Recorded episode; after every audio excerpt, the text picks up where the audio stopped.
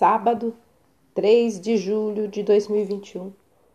A leitura do texto bíblico está no livro de Jeremias, capítulo 5, dos versículos 1 até o 17. O título de hoje é Bênçãos.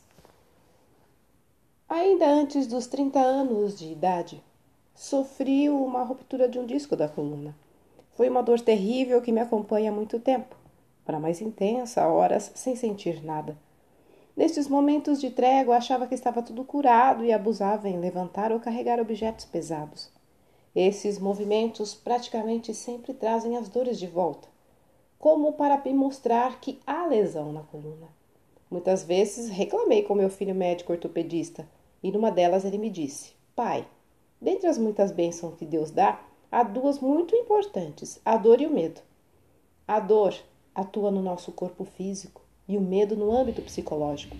São as ferramentas que Deus colocou à disposição do homem para que o fruto da sua criação seja preservado.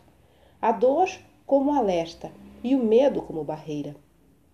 Este mesmo filho, durante alguns anos, operou lesões em membros da família com hanseníase, conhecida também como lepra. Ficava frustrado pela forma como alguns descuidavam do procedimento médico. Como não sentiam dores, negligenciavam as lesões operadas e rapidamente estavam precisando de ajuda novamente. Pensando na vida cristã, é igualmente necessária a existência de sofrimento para que as atitudes dos seguidores de Jesus sejam consonantes à vontade de Deus.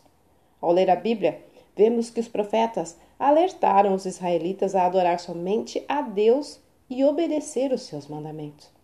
Não são poucos os relatos de sofrimentos dos quais o povo foi submetido para que voltasse ao Senhor. Quem crê e vive com Deus também deve obedecer-lhe para continuar saudável espiritualmente.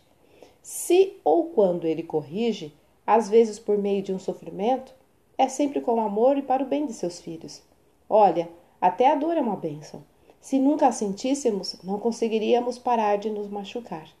Texto retirado do presente diário da Rádio Transmundial, edição 24.